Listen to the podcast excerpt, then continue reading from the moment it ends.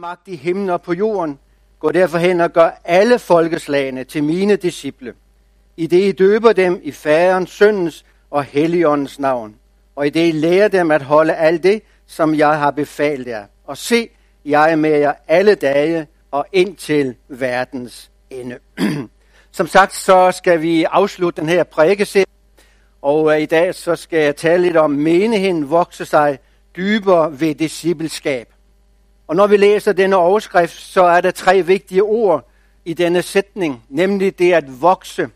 Og det er det, som vi ønsker her i kirken, det er, at der skal være udvikling, at vi skal vokse både i kvalitet, men også i kvantitet. Og øh, det står også dybere, og øh, altså det, som Gud ønsker, det er, at der skal være en dybde i vores kristne liv. Og øh, det sker ud fra en større forståelse omkring Kristus. Og så er det discipleskab, det vil sige at følge Jesus og vandre sammen. Paulus han bruger et udtryk, hvor han siger, sammen med alle de hellige. Så menigheden vokser sig dybere ved discipleskab. Det vil sige, at jo stærkere dit forhold, forståelse og åbenbaring er om Jesus, jo stærkere bliver Guds menighed. For Guds menighed er ikke stærkere end det svageste led. Og det er jo tankevækkende, at Guds menighed ikke er stærkere end det svageste led. Og derfor ønsker Gud, at du og jeg, at vi vokser frem til mandens modenhed. Derfor ønsker Gud at gøre os til modne disciple for hans rige. Og det er jo sådan, at når et nyt liv er født, så er meningen, at det liv, det skal vokse sig stor, og det skal vokse sig stærk. Ligesom et lille træ vokser og bliver et stort og et stærkt træ. Men det træ, det vokser kun, hvis, dens, hvis træets rødder vokser sig store og kommer dybt ned og får fat i kilden. På samme måde skal vi vokse i vores kristne liv, som sagt, så vi bliver modne kristne, så vi ikke længere skal have mælk, men vi skal have fast føde. Og det er jo en naturlig udvikling. Jeg har selv tre dejlige børn, og øh, da de blev født, ja, så fik de jo modermælk, men det vil være lidt unaturligt, hvis de hele livet igennem skulle have modermælk. Men det er jo naturligt, det er jo, at man starter med mælk, og så vokser man frem til den faste føde. Så vi kan rumme fylden i Kristus og stå fat, fast midt i de storme, som vi alle møder på vores livsvej. Så hvad er discipleskab? Jo, discipleskab, det er jo ikke målet i sig selv, men det er milet. Og der er en, der har sagt det sådan, at målet er, at vi skal vokse til modenhed og ligne Kristus på alle områder i livet. Forandres til lighed med Kristus og gøre de samme gerninger som ham. Og når vi læser sådan en formulering, så kan vi godt få lidt sved på panden. Kan vi virkelig komme til at ligne Kristus? Kan vi vokse frem til mandens modenhed? Så vi kan komme til at gøre de samme gerninger som Jesus? Kan det lade sig gøre? Ja, jeg tror, der er to ting, som vil hjælpe os. Og jeg tror nemlig, at frelsen og nåden, frelsen og nåden sætter os i stand til både at være, men også at gøre. Fordi frelsen og nåden viser os, at vi er elsket som sønner og døtre af vores himmelske far. Og der er ikke noget skønnere end det her, den her åbenbaring, at Gud i himlen, vores himmelske far, han virkelig elsker os med en evig guddommelig kærlighed. Og det at forstå denne, denne betydning af, at vi er elsket, det er jo det, der giver os frimodighed, både til at være en disciple, men også at gøre, som Jesus han gjorde. Hvad er en disciple? Det græske ord for disciple, det betyder en, der modtager instruktion fra en anden. Og det blev brugt i den vestlige græske verden om en handelsmands elev. Men en disciple er ikke kun en elev, en lærling. Det er også en tilhænger. Det er også en efterfølger. Altså en, der vil lære, og en, der vil gøre som sin mester. Og det var sådan på Jesu tid, at når en student søgte at blive en bestemt rabbiners disciple, og en rabbiner det var en jødisk religiøs leder og lærer, så var det fordi han ønskede at tage denne rabbiners å og lære på sig. Og hvis den rabbiner, han troede, at lærlingen havde det, der skulle til, så vil han sige, kom og følg mig. Og jeg er så glad for at kan stå her i formiddag og sige, at Jesus Kristus, han ser værdien i dit liv. Han ser lige præcis, at du har det, der skal til for at være en disciple. Og derfor siger Jesus jo også, kom og følg mig. Så vil jeg skabe en dybde i dit liv, som vil give genly ind i menigheden.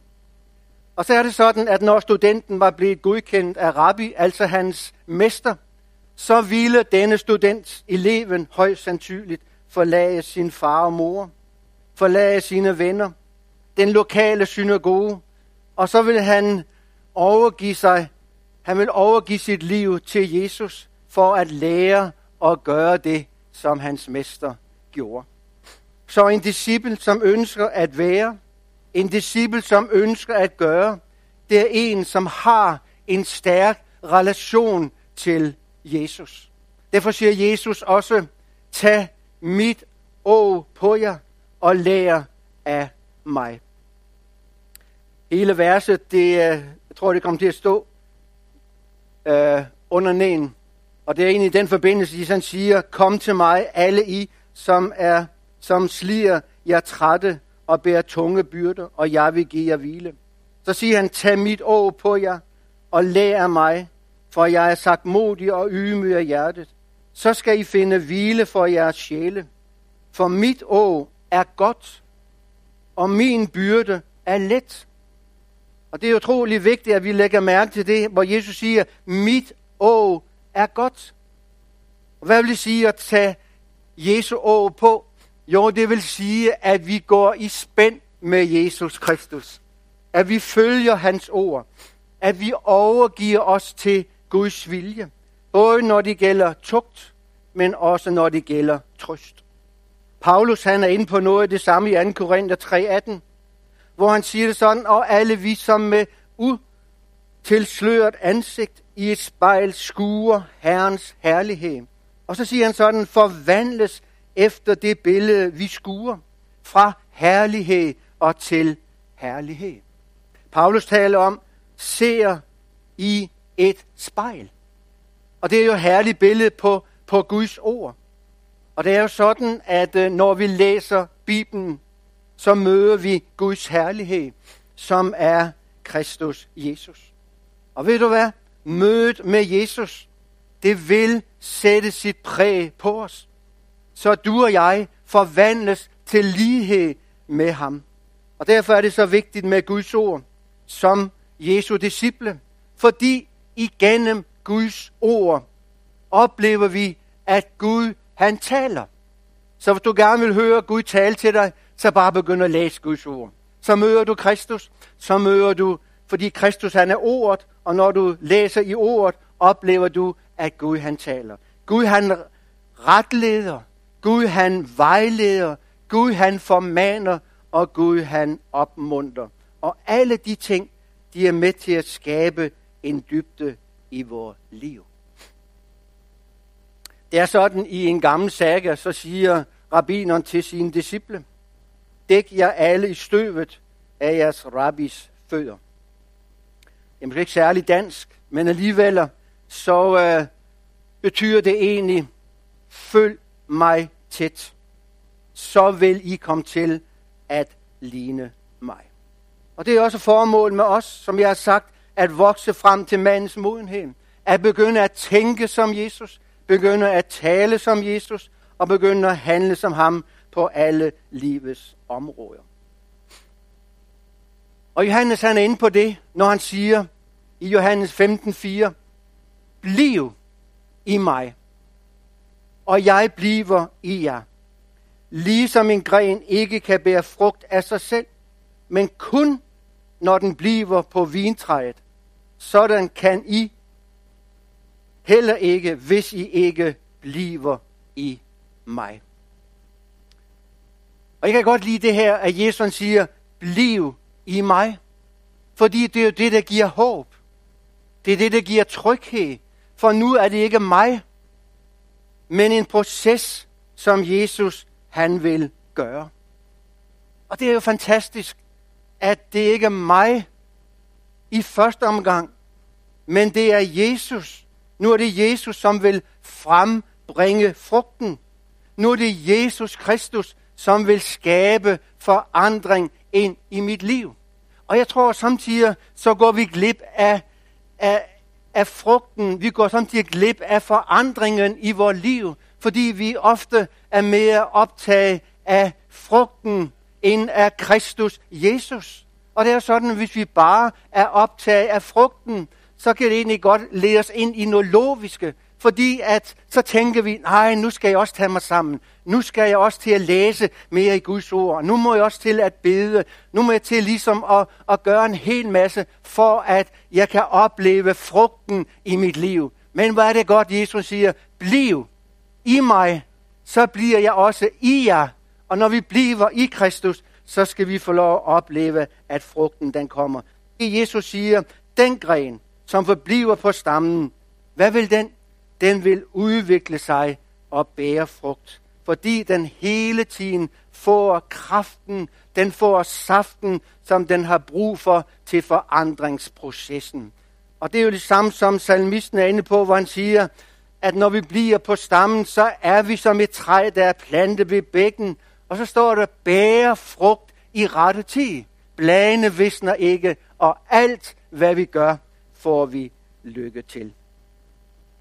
Sådan også, med os, sådan også med os. Skal vi vokse i dybden som hans disciple, så må vi vandre med Jesus. Ikke bare om søndagen, ikke bare når vi kommer til gudstjeneste, men vi må se det som en livsstil og hengive os til ham i ordet, i bønnen og i fællesskabet. Altså vi må leve ved kilden. Og så er det sådan, en disciple er også kaldet til at gøre andre til disciple. Og jeg tror, når vi taler om discipleskab, så er der tre ord, som vi må have i tanke. Og det første ord, forestiller at du har en trekant, så det første ord, det er op. Det er spidsen.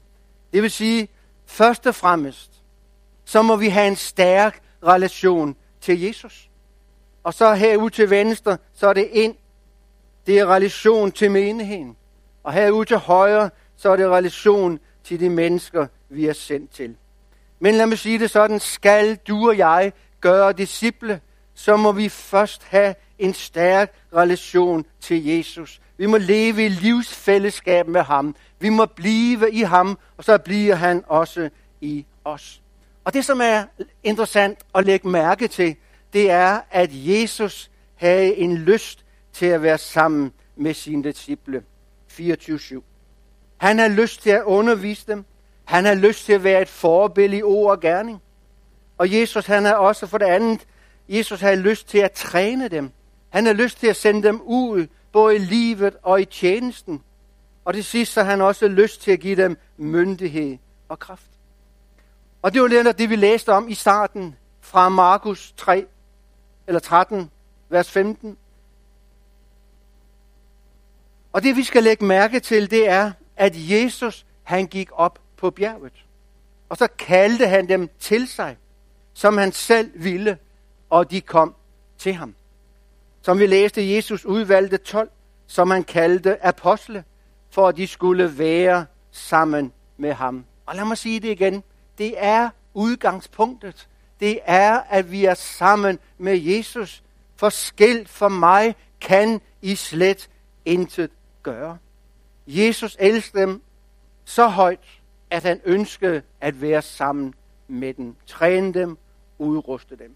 Og det er jo her, at vi kan lære af Jesus. For når vi har blikket rettet opad, altså fællesskabet med Jesus, så vil vi også have blikket rettet indadtil. Det vil sige, så har vi blikket rettet mod menigheden, mod fællesskabet, mod dem, som er i fællesskabet, måske den nye generation, de mennesker, som vi vinder for Kristus. Vi får lyst til at træne dem som, som disciple, som Jesus han gjorde med os. Vi får lyst til at bruge den samme metode, som Jesus brugte. At være sammen med den. Gennem undervisning. At træne dem. lade dem prøve tingene af. At bede for dem. Og derigennem også give dem myndighed.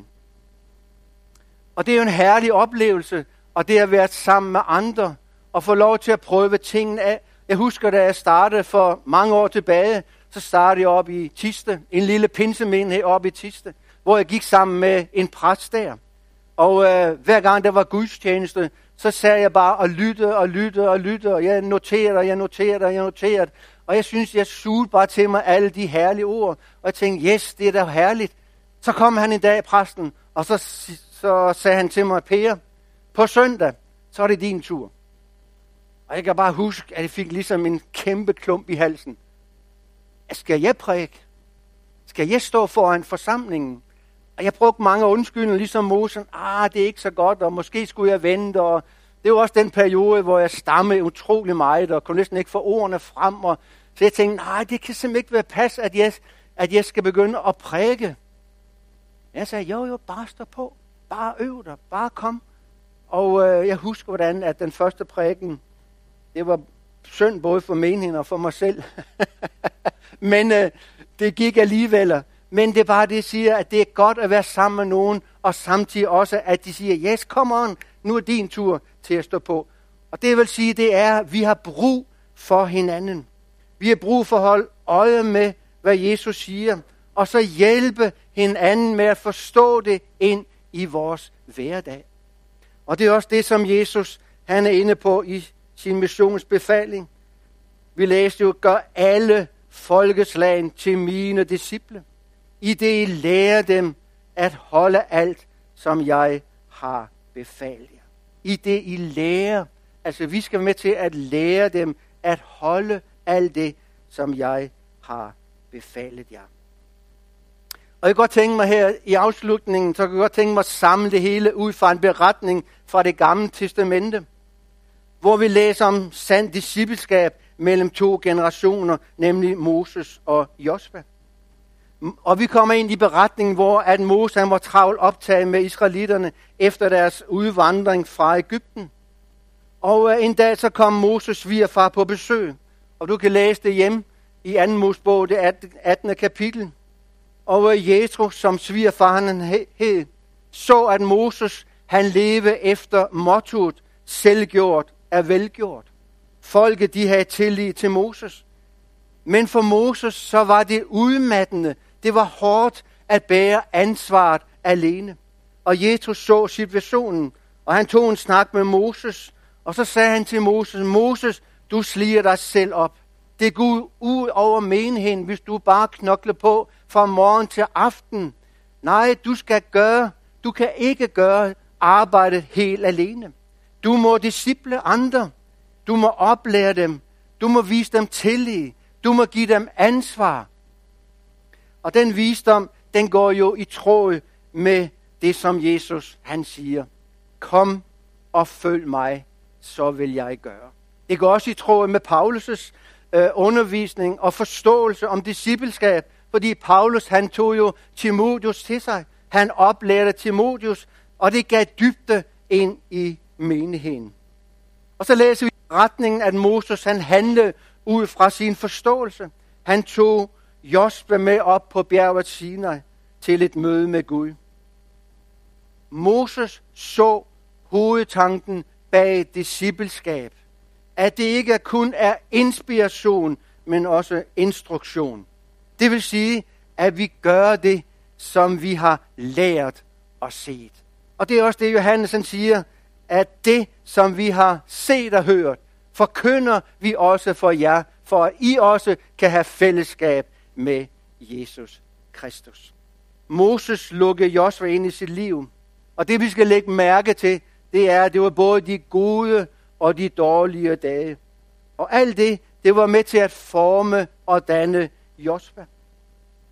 Da Moses kom ned fra bjerget med stentavlerne som Gud, altså de ti bud, som han havde fået fra Herren. Så så han folket danse rundt om en guldkald, fordi folket de var blevet utålmodige. De har ikke tid til at vende på Moses, og så sagde de, lad os lave en guldkald, og så, lad, lad os, så kan den kald føres videre frem. Og da Moses så det, så blev han rasende, og så kastede han tavlerne mod klippen. Det vil sige, han ødelagde det, som Gud havde givet ham. Og ud det forstår vi, at det var ikke lige den bedste dag for Moses. Josme så ikke bare den pæne facade fra sin åndelige far, men han lærte, at Gud bruger ikke bare de fuldkommende. Og det er også en læring i discipleskab, som er med til at fjerne byrden og tankerne, jeg er ikke god nok. Måske kender du den tanke, ah, men jeg er ikke god nok til at være en disciple. Ah, men jeg er ikke god nok til at disciple alle. Jeg har bare lyst til at sige, jo, vi er gode nok. Fordi når vi bliver i Kristus, så bliver han i os. Og så har vi kraften, så har vi styrken, så har vi visdommen, så får vi læringen til at være en disciple, men samtidig også disciple andre. Og da Moses fejlede, eller øh, da Josva så Moses gjorde en fejl, så kunne han sige til sig selv, yes, så er det også håb for mig. Og det er jo sådan, at de disciple, som vi træner, de vil ikke imponeres. De vil mødes og vandre, og vandre sammen med ægte mennesker. Hvorfor? Fordi det giver dem frimodighed til at søge Gud, til at lade Gud komme til, men også til at vandre og lytte til de råd, som du giver. Fordi de ser, ja, vi er jo i samme båd. Og efter Josua havde gået sammen med Moses og blev disciplet, så kom dagen, hvor han skulle stå på egne ben. Der havde været en udvikling, og hensigten var, at Josua ikke skulle være afhængig af Moses, men øh, der er jo kun én, vi skal være afhængige af, og det er Jesus. Men Moses, han var redskabet, som Gud brugte til at rejse troslivet i Josva. Hvad var frugten? Hvad havde Josva lært ud fra fællesskabet med Gud og Moses? Jo, vi læser, da Josva vendte tilbage fra opgaven at udforske det forjættede land, som de skulle ind og tage i besigelse, så læser vi, at Josva var fyldt med tro og den hellige ånd. Han så muligheder i landet trods modstanden. Han så Guds storhed. Intet kunne holde dem tilbage. Han sagde endda til, til de andre tvivlende, vi indtager landet som et bid brød. Josva kendte sin Gud. Intet kunne slå ham ud. Han så det for land med andre øjne, nemlig med troens øjne. Josva havde lært det et sted. Han havde lært det af Gud, men han har også lært det af Moses. Josva har fået nogle oplevelser. Han har fået nogle erfaringer med Gud, som, som skulle til for, at Josva kunne blive grundfæstet i troen og rejse sig som det redskab, som Gud ønskede, han skulle være. Josva har set troen blive levet ud øh, i Moses liv. Fordi Moses har inviteret Josva ind i hans liv og ind i hans tjeneste. Og det har været med til at forberede Josva til den opgave, som Gud havde til ham. Derfor så havde han en anden ånd end de andre spejder. Så lad mig slutte med at spørge. Har du en længsel efter et tættere fællesskab med Jesus? Har du en længsel efter på ny at indvide dig til Jesus? Måske har du ligesom følt, at det har været lidt tørt den sidste tid, og du har ikke rigtig været den disciple, som, som du egentlig føler, at du skal, som du ligesom burde være. Så er det tid at her form at sige, sige yes. Jeg vil tage en ny beslutning. Jeg vil have et tættere fællesskab med Jesus. Jeg vil leve sammen med ham. Jeg vil vandre sammen med ham, så jeg kan være med til at udføre øh, den plan, som Gud har for mit liv Så jeg kan få lov til at opleve, at Gud kan få lov til at skabe denne forandringsproces. At han kan få lov til at skabe den frugt i mit liv, som han ønsker at skabe. Skilt for mig kan vi intet gøre, sagde Jesus. Og jeg vil også spørge, har du en længsel efter at gøre andre til disciple?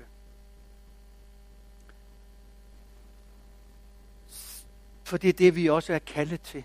Det er at være en velsignelse også for andre mennesker. Vi er kaldet til at se op. Vi er kaldet til at have en relation til Jesus.